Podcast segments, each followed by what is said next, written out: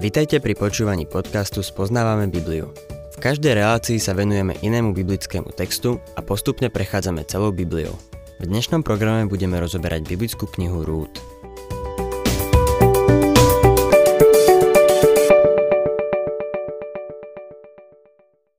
Milí poslucháči, v biblickej dobe, keď žena ovdovela, zvyčajne sa načas vrátila do domu svojho otca.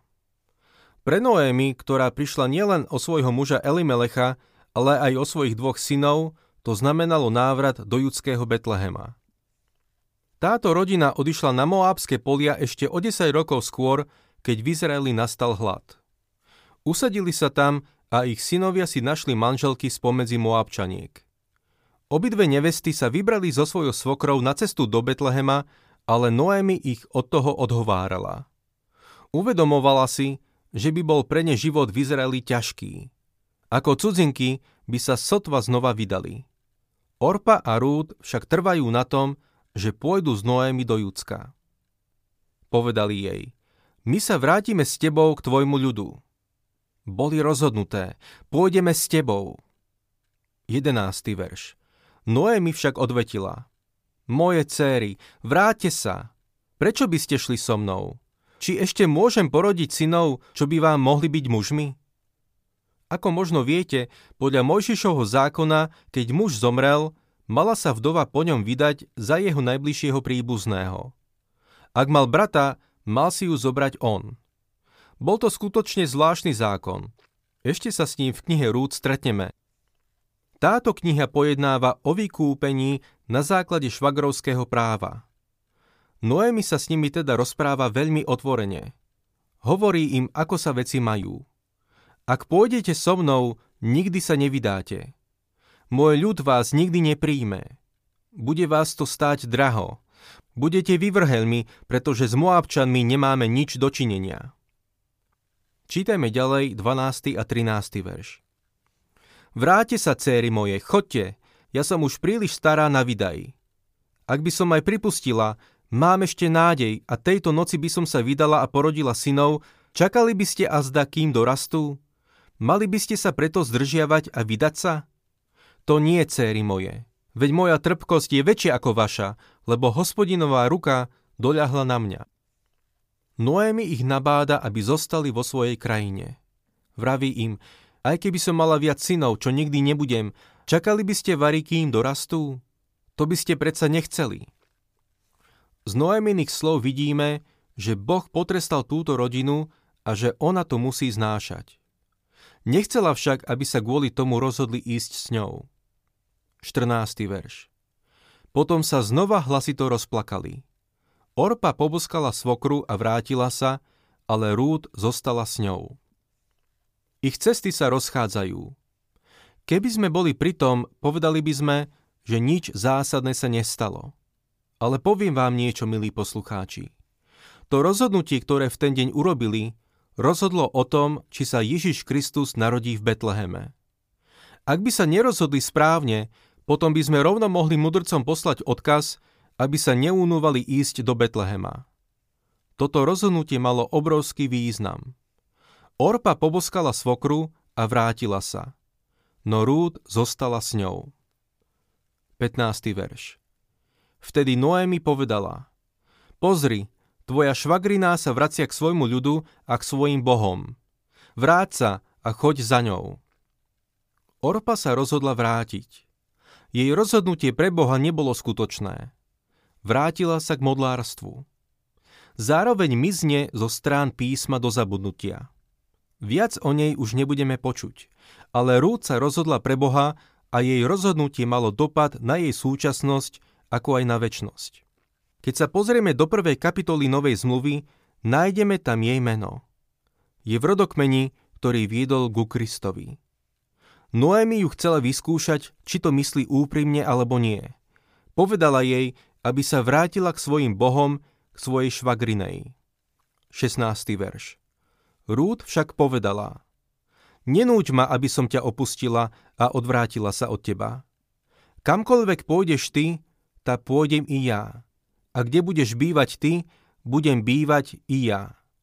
Tvoj ľud bude môjim ľudom a tvoj Boh bude môjim Bohom.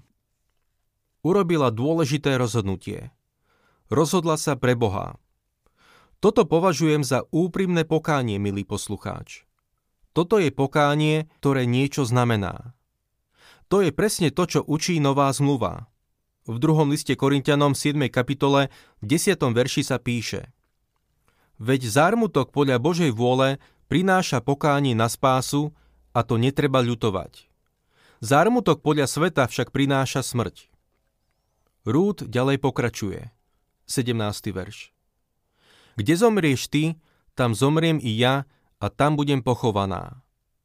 Nech ma hospodin prísne potresce, ako chce, ak by ma od teba odlúčilo niečo iné než smrť. Kamkoľvek pôjdeš ty, tá pôjdem i ja. Inými slovami povedala, rozhodla som sa ísť s tebou a pôjdem s tebou. Neberiem to len ako pas, ako sa dostať do Palestíny. A potom povedala, kde budeš bývať ty, budem bývať i ja. Stotožnila sa s ňou prijala jej chudobu. Ďalej povedala, tvoj ľud bude môjim ľudom. Opúšťam svoj ľud modlárov a stotožňujem sa s Božím ľudom.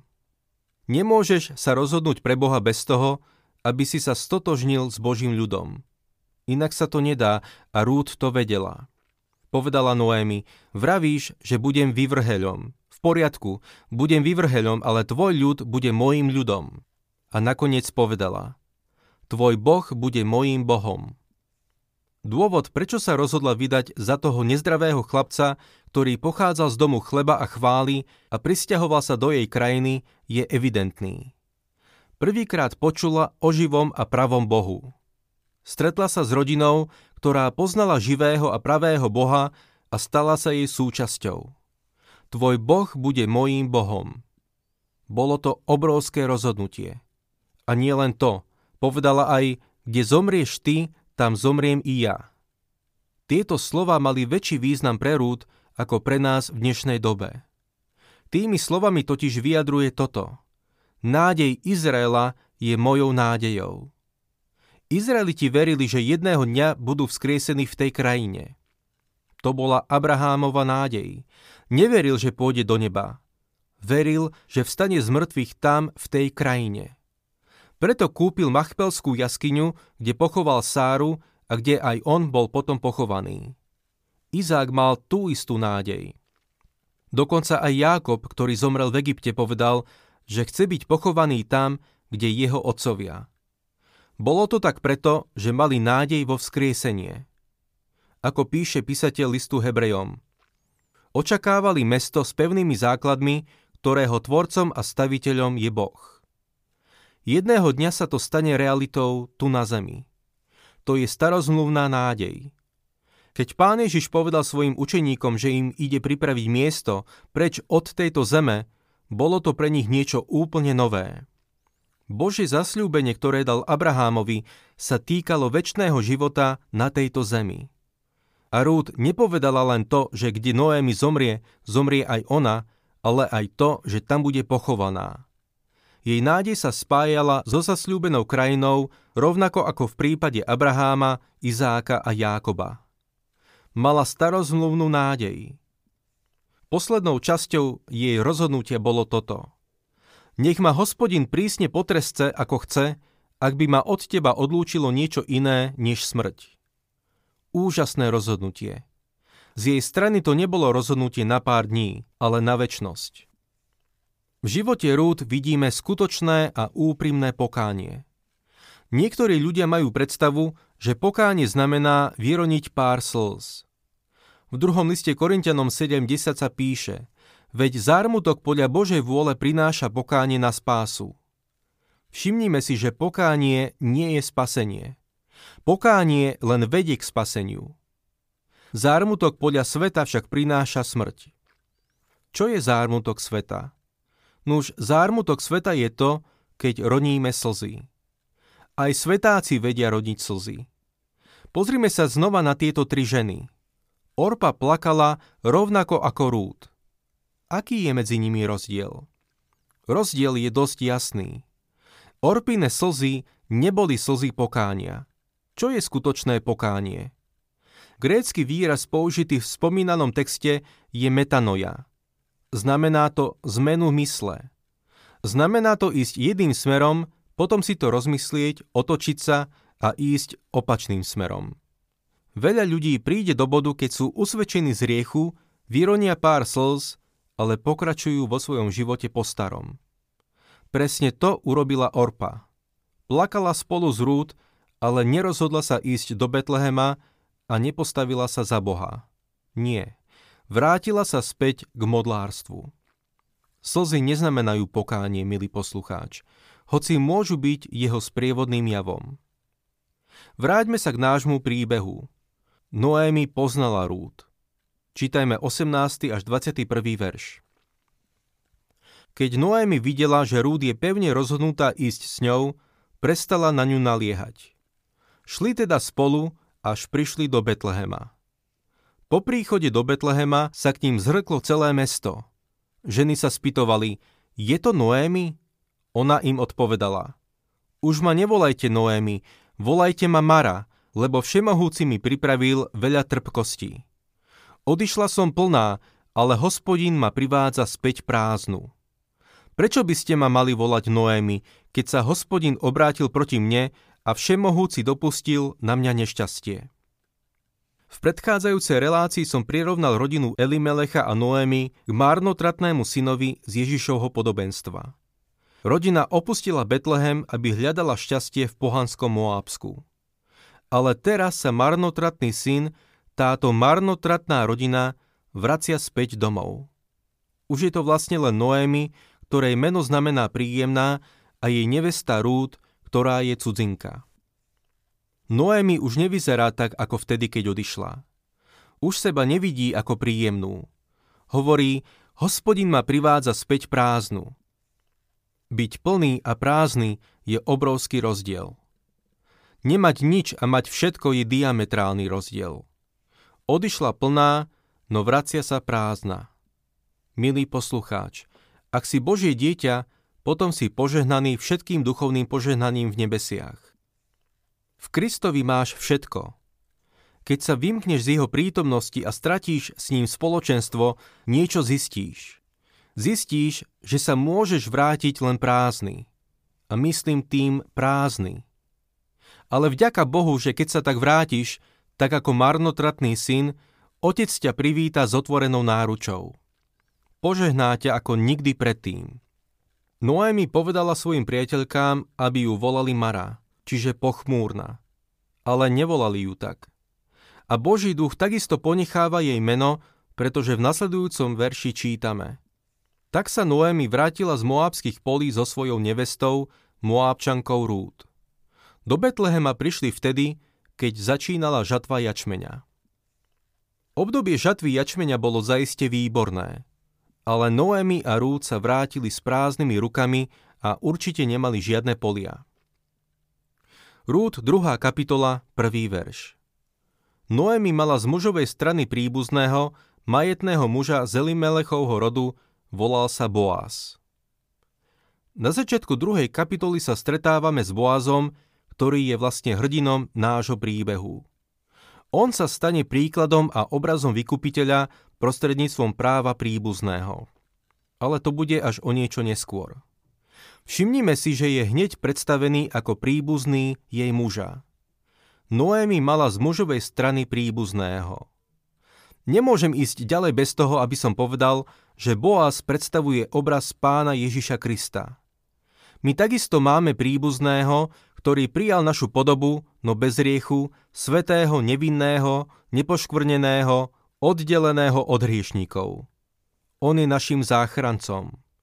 Meno Boaz mimochodom znamená silu. Bol to mocný a majetný človek. Čítajme druhý verš. Moabčanka Rúd povedala Noémi. Chcela by som ísť na pole zbierať klasy za niekým, kto mi to dovolí. Noémi jej odpovedala. Choď, dcéra moja. Zbierať za niekým klasy nám dnes môže pripadať zvláštne, ale bolo to súčasťou Možišovho zákona. Takýmto spôsobom sa Boh staral o chudobných. A Rúd a Noémy boli chudobné. To, že chce ísť zbierať klasy, hovorí o ich chudobe. Pozrime sa na tento zvláštny zákon. Píše sa o ňom na viacerých miestach, napríklad v knihe Levitikus 19. kapitole od 9. po 10. verš. Keď nastane žatva a vo svojej krajine budete zberať úrodu, nezožínajte polia až po okraj. Po zbere úrody nezbierajte klasy. Ani svoju vinicu úplne nepooberaj, ani popadané bobule hrozna vo svojej vinici nezbieraj. Nechaj ich chudobnému a cudzincovi. Ja som hospodín váš Boh. Rúd konala podľa tohto zákona. Bola cudzinka a bola aj chudobná. Boh prikázal svojmu ľudu, aby sa postaral o chudobných neobyčajným spôsobom. Nepovedal im, aby im dali sociálne dávky. Boh im nedal program na boj proti chudobe, aby im dali len peniaze. Boh to zabezpečil podľa mňa veľmi rozumným spôsobom. Chudobní museli ísť a paberkovať. Zákon bol určený, ako vidíme, majiteľom pôdy. V knihe Levitikus 23. kapitole 22. verši sa znova píše Keď sa bude vo vašej krajine zožínať obilie, nezožní pole až po okraj a klasy po svojej žatve nevyzbieraj. Nechaj to chudobnému a cudzincovi. Ja som hospodin, váš Boh. A nakoniec v knihe Deuteronomium 24. kapitole 19. verši čítame – keď budeš žať obilie na svojom poli a zabudneš tam snop, nevracaj sa poň. Nech zostane cudzincovi, sirote alebo vdove, aby ťa požehnal hospodin tvoj Boh pri každom diele tvojich rúk. To bol spôsob, akým sa v tom čase starali o chudobných. Nepostavili ich do radu na chlieb. Nespravili z nich príjimateľov charitatívnej pomoci. Dali im niečo robiť. Museli si to odrobiť. Mohli ísť na polia a paberkovať, museli to robiť ručne. Ručný zber úrody nebol veľmi efektívny a často sa stávalo, že pri ňom nechali až 30% úrody. Ale keď zabudli na poli snop, nemali sa poň vracať. Mali ho nechať chudobným. V dnešnej modernej dobe by to samozrejme už nefungovalo, ale začias rúd to fungovalo veľmi dobre. Bohu vždy záležalo na chudobných.